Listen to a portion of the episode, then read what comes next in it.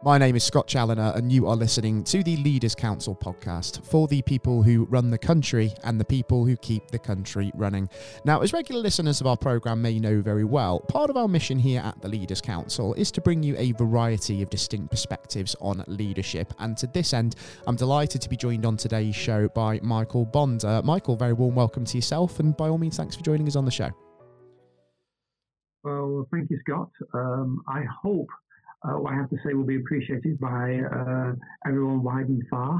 And I hope I can contribute to, uh, to their work and what they're trying to do in the world. Yeah, absolutely. And just for those uh, listeners that might not be familiar with uh, Michael and the work that he's doing, um, he's the owner and founder of two businesses. Um, one of those is um, Inter uh, B2B business, um, International Financial Escrow Merchant Account Service, Sterling Bond. And the other, of course, is Rumbler Cars, a company which masterminded the design concept for high performance luxury sports car, the Rumbler Sport Tank. So a lot of variety, I think it's fair to say. Um, but may- perhaps you could kind of expand on that a little bit more for us, Michael, and talk a little bit more about your specialism and sort of how you got to where you are today. Um, it's an interesting question. It's a kind of question I get asked when I attend a lot of networking events. What do you do? They mm. say, and I say, well, at the moment, what I'm doing is I'm designing a high performance luxury supercar called the Rumbler Sport Tank, inspired by the Batmobile. The idea being to provide uh, a luxury product of the highest sophistication to demonstrate the excellence of British science and technology engineering. And along the way, reach out to millionaires and billionaires who I hope will become our customers for this limited edition supercar as a way to network with them to tap into the international finance community, the international network of finance that's out there as a way to draw thousands of millions of pounds into the UK high technology economy. So, yes, I'm building a sports car. I'm also trying to build a financial network of contacts around the world linking to the financial banking system. Uh, as a sideline, I have interest in architecture, design, urban planning. I write short stories and film scripts, and uh, even the fashion industry is something I'm touching on. And at that point, they always say, "Oh, right, you're a polymath." and um, basically, that is what I do. I have a very broad picture of the world of science, technology, economics, the history of this country, how we've got to where we are today, and how we can answer many of the great challenges and also solving technology and engineering challenges like how do you make the Batmobile for real and how do you make it fun for everyone to enjoy? And then, of course, the financial side, how do you make it tax efficient and financially efficient for the super rich to acquire it as a way to get cash flowing into and through the UK economy? And that's just a little taste of what I do. And did you always see yourself sort of uh, being active on so many different fronts then? Was it quite obvious early on in your career that sort of going into leadership for yourself, running your own businesses, that was going to be your pathway? Kind of. Um, it started with me, I, I would say, being, you could say, a teenage crank inventor and creator, always wanting to write short stories, uh, innovate designs, technology. It's that sort of thing which drew me in. And as I began to learn more and more about it, I realized that it was essential for me to create my own businesses because I was creating new kinds of business vision, which were distinct from, if you like, the way conventional or traditional business was operating.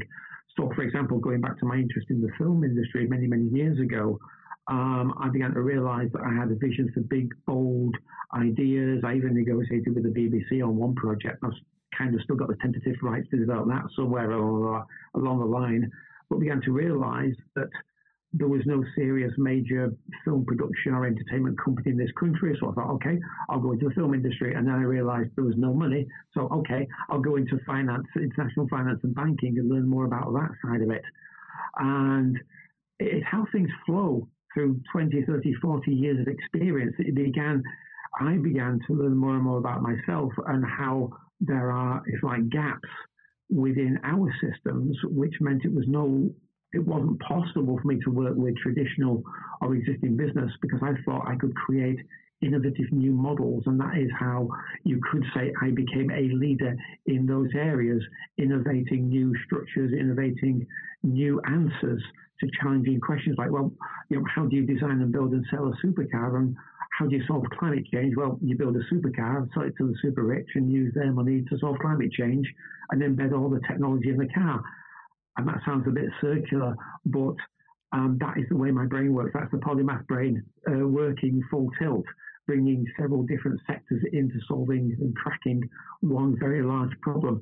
So, yeah, Scott, it's a, a very long winded and roundabout route to get there, but it's where I am today.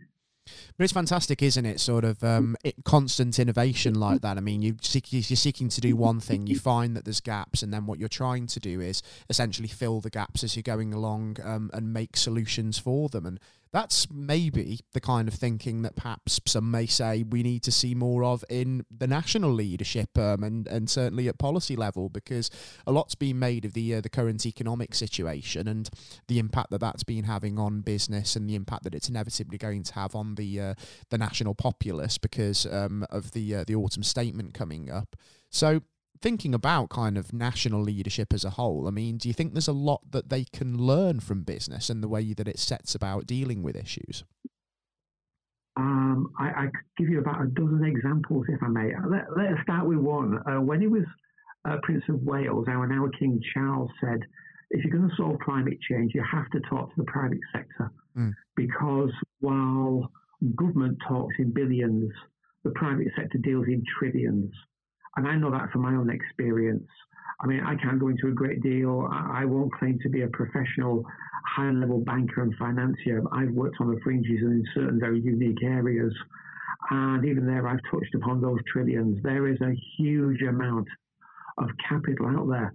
But when you look at um, the, the, current state of government and even the nature of government in this country, um, I've begun to realize over the last 20 odd years that the way the British system works is quite quite distinct and has sort of areas of weakness or areas of strength depending on how you want to look at it.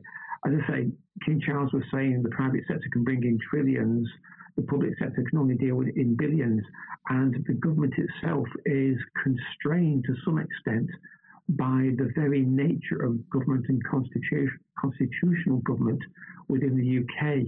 Um, for example, um, yesterday the Chancellor says that he's going to have to increase tax or taxes are going to have to go up to bail out the country regarding obviously the enormous crises we've gone through over the last two or three years. And I'm sat here saying, no, mate, there's actually an answer. There is potentially hundreds of thousands of millions, possibly trillions of pounds that can be mobilized and if I can build a bridge, I can actually bring that into the treasury and drop a check in your in the post tomorrow. of course, that would require an awful lot of people opening up an awful lot of doors to get to that point. But um, there are gaps in the system where, if they can be bridged, we can actually build a more prosperous and more innovative society. And that is, in one sense, part of my overall long term strategy as I say, when going back to the Rumbler Sport tank, that was not only a way for me to solve climate change by embedding new environmentally efficient technology in the car, but a way for me to prove my capabilities both on the technology level, designing the car, and on the financial level in terms of reaching out to millionaires and billionaires to bring their cash into the UK. The problem is that that could take a decade to do that properly, clearly, and professionally to the at least to the standards that I set. At the same time, right now, we have a massive crisis facing this country, a crisis which is going to get worse over winter. And if I can find, say, the support of MPs, the support of cabinet, I may be able to, as it were, jumpstart that system much more quickly and do it in days or even weeks rather than years. And that would require uh, almost like a leap of faith um, on their side. But the money's there. There is sufficient cash in the private sector. But when it comes to, as it were, uh, the leadership within government, they're actually constrained by the situation, the bureaucratic, the political, the constitutional, and the financial situation that they face, which means that they alone can't solve it. What they need is a wild card. They need someone to come in and, as I say, open the pipelines to the real cash. And if they permit me to do so, I can open those pipelines today. And theoretically, the crisis that we're fearing over the winter will not happen. Whether or not I can convince them is an entirely different matter.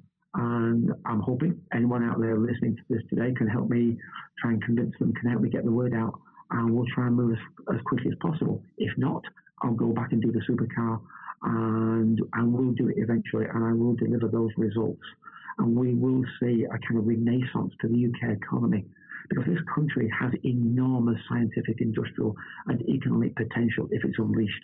I mean, I was reflecting on the last hundred years and how time and time again scientists, innovators, entrepreneurs came up with visionary ideas to revolutionize our economy. You look at the achievements from, say, the 1930s onwards, and you see fantastic talent in the aerospace industry, the railway industry, the computer industry, invention of radar, atomic power. I mean, Britain was the country which had the world's first civilian nuclear power plant, and then we basically abandoned the nuclear power industry, which right now we desperately need to solve the energy crisis. Mm. There is a vast amount of talent and a vast amount of capability out there. The government want it, the people want it, but we need to bridge that gap.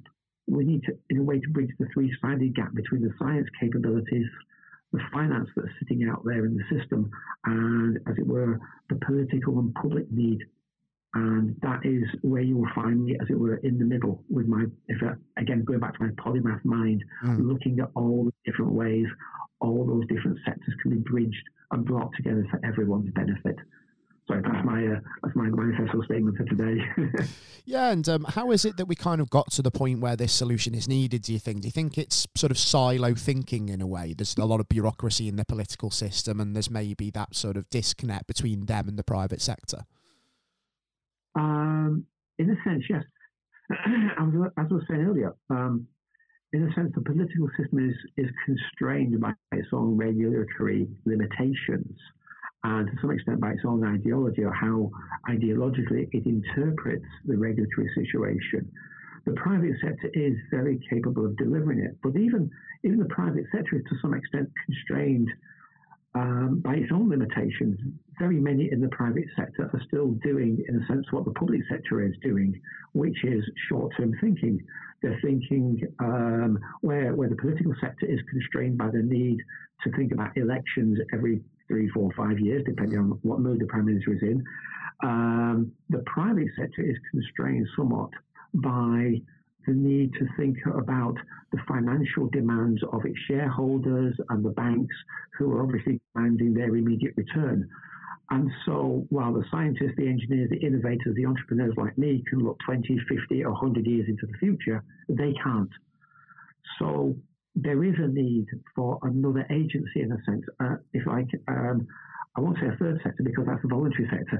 There is a need for, in a sense, a fourth sector in our economy, which I've termed the, the sovereign sector, which, um, a bit like King Charles, thinks long term, large scale.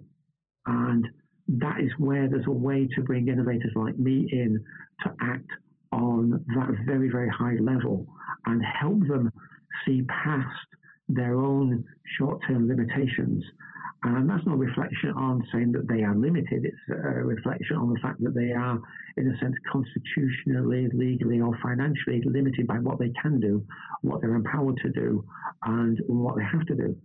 And to some extent, you could say that they're overburdened by that and overburdened by the sheer crises that we're facing right now.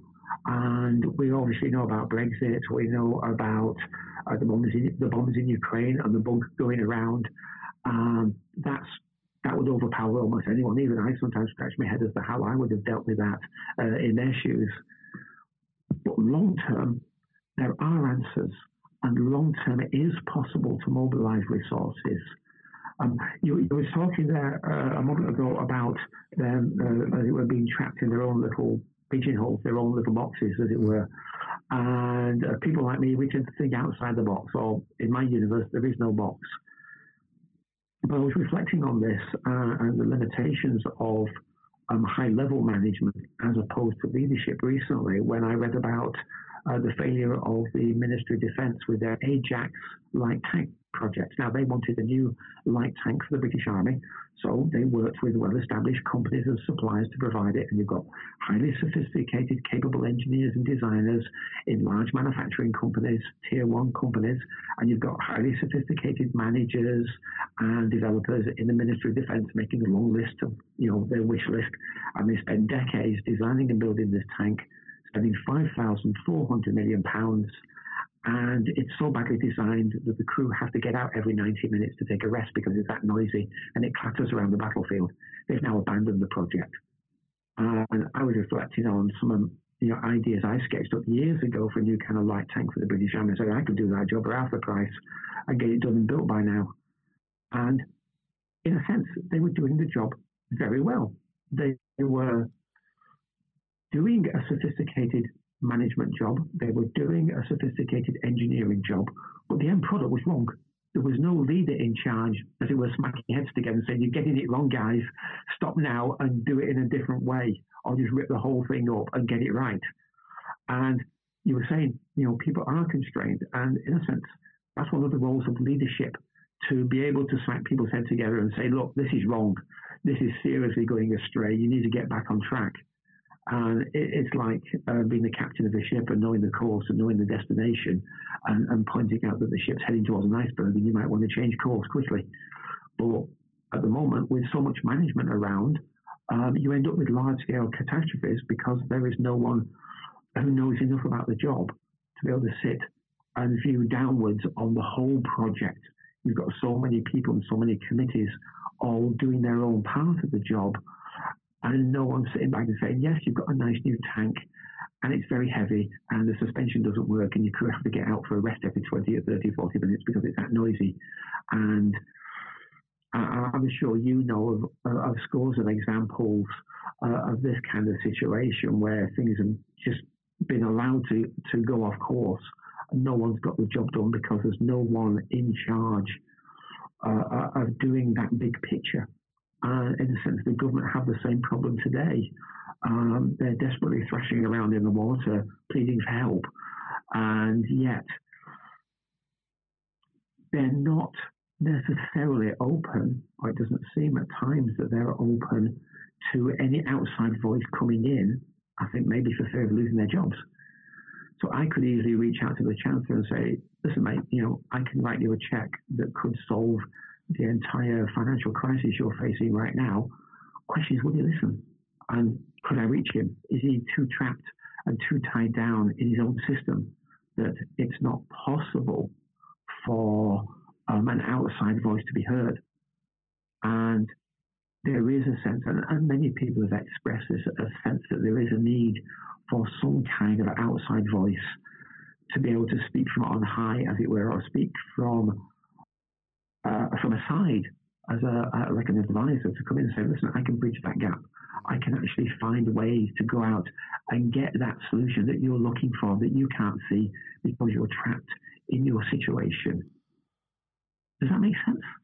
It does, yeah. It's um, there's a couple of key things to take from that, and one of those for me is the um, the obvious lack of oversight that you perceive within leadership in a lot of quarters, and I think there is a lot of good examples of that and um, that's something incredibly important um, to uh, to consider. Oversight is so so important within leadership, and when we have such a sort of a comprehensive team of different managers doing different things, there needs to be some oversight to make sure that you know it's not siloed thinking and that there is actually some real cohesion between sort of different aspects. And um, the other thing as well uh, that you touched on, which um, I found really interesting and has come up on the show before, incidentally, is short-termist thinking.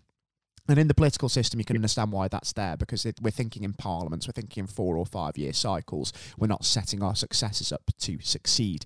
And I think, in a way, um, as good as some of our fantastic sort of uh, government programs to support innovations are, such as Innovate UK, I think they are sort of almost falling victim to the same thing in a sense. I mean, uh, they are short termist intensive support to try and get innovations off the ground, but that longer lasting legacy program, the softer touch stuff to make make sure there's longevity there and it, to help it develop. That seems to be lacking a bit, doesn't it? And that's why sometimes we don't keep some of our best innovations in the UK, and we often see some very promising businesses being absorbed by um, those that sit in Silicon Valley or in China, for instance.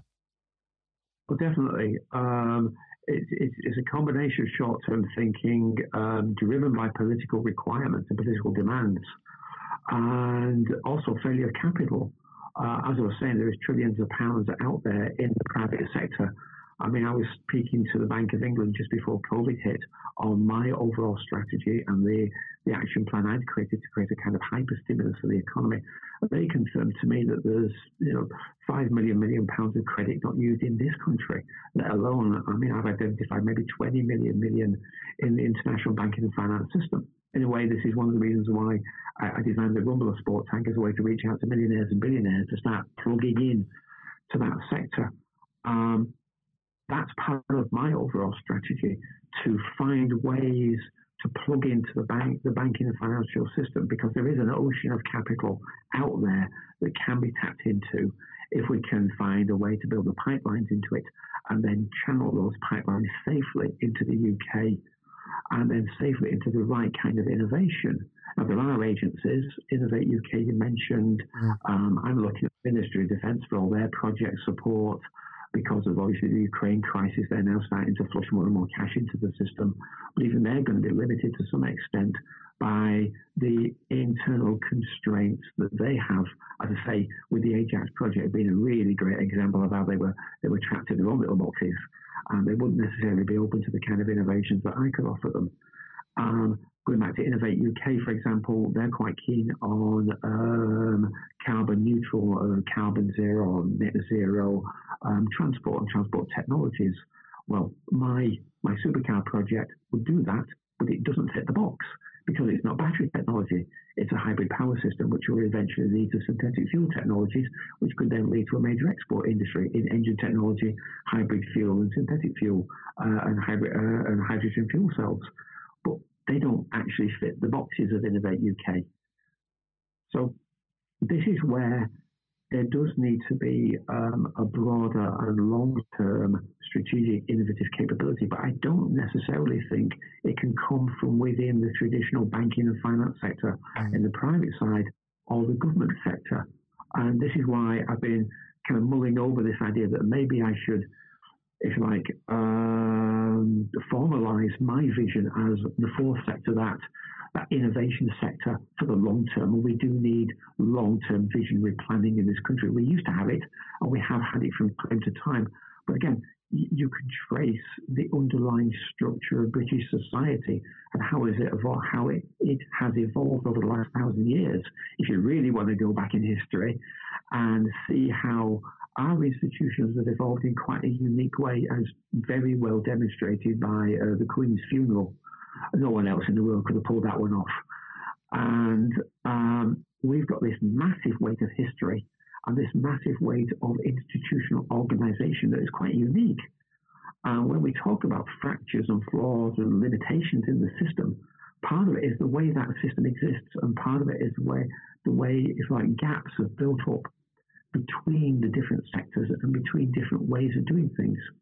I know that the government would like to see more involvement by the private sector to solve some of these problems, but the private sector, as we, have both discussed, cannot really handle the long term. So there has to be a new kind of private sector, a, a new aspect to the private sector and an aspect to the public sector, which can do very, very long term thinking. And that's the kind of agency I've been trying to formulate. And that's the kind of offer I've been trying to put forward either through my very big financial vision, which can be delivered quite quickly, or through my supercar project, which lays down the foundations for creating that as a private sector, which can then lead eventually to that public sector delivery. And it's an incredible vision, isn't it? A whole new fourth sector, a whole new system to really back innovation and unlock the potential of the country. And uh, it's fascinating to uh, to certainly hear more about it. And it's certainly something that maybe sort of a few months or even a year or so down the line, Mike, I'd love to catch up with you on and just see exactly where progress is on really trying to sort of bang the drum on this. Because I can imagine that hopefully, um, sort of maybe a year from now, say we were to catch up on the show, your ambition is to really hope to have got this off the ground somewhat. Um, yeah, I've got, I've got basically two strands to my bow. Um, the first would be to reach out to members of parliament and the political system and say, listen, guys, if you really need a solution, we can sit down and talk. I can take you through the big vision that I'm aiming at long term. I can show you how I can bring the money in. And if you're prepared to take a leap of faith and trust me, and I can obviously try and demonstrate much more of my, my abilities in that field, then we can start signing off on the deals. And on the simplest level, that's just exchanging a few sheets of paper, a few agreements and contracts, and then the cash will start to flow almost instantly on that basis. That will be one um, possible course of action over the next weeks, months, year, the next year. The other strategy will be to reach out to anyone who is interested in the private sector finance who would love to share in my supercar project, come and fund that, get that rolling as quickly as possible. And then once that is on the road, we'll start reaching out to the millionaires, the billionaires, the private sector funding, the international finance, international banking sectors, and plug all that together. And then I will be able to come back to probably the next set of politicians in the next government in four or five years' time and say, there's the solution is now ready for you. So I would love to do a quick solution um, if I can win the right kind of approvals and support. Otherwise, I've got the longer term, longer solution, which is now rolling, or which will begin rolling soon. So yeah, in a year's time, things can change dramatically. Well, let's hope certainly we do see some uh, significant progress on that. And if it is going to be the long haul, it's going to be the long haul. But there's certainly a great yeah. vision there in the uh, the making, Michael. And I do wish you all the luck in the world in really uh, um, implementing that to the best possible effect. Because, like I say, anything where we can really unlock the full potential of this country is incredibly exciting. And um, just for listeners that may be tuning into the uh, the program, if you do have anything to say about Michael's idea, you can contact us directly. That would be via leaderscouncil.co.uk forward slash contact hyphen us. Or if you have your own perspective to bring to the discussion table on this and you run a business or an organisation of your own, um, you can also apply to be on our programme, just so you know, via leaderscouncil.co.uk forward slash apply. And that's certainly something worth looking at. Um, for now, I have to say, Michael, thanks ever so much for taking the time to join us on the uh, the programme to talk through your vision and your solution there and your sort of take on the uh, the economy at the moment. It's been absolutely fascinating and really eye opening for myself. And I'm sure the listeners share that sentiment, and I'd certainly love to discuss this again and just see, hopefully, um, how far it's got off the ground in the time between our discussions. Okay, look forward to it, Scott. See you later. yeah, likewise, Michael. It's been brilliant welcoming you on, and I do hope that everybody as well has thoroughly enjoyed the interview today, just as much as I have. Um, as always, I've been your host, Scott Challoner, on today's episode of the Leaders Council podcast, talking all things current affairs and innovation today. And until next time, do take care all, and goodbye.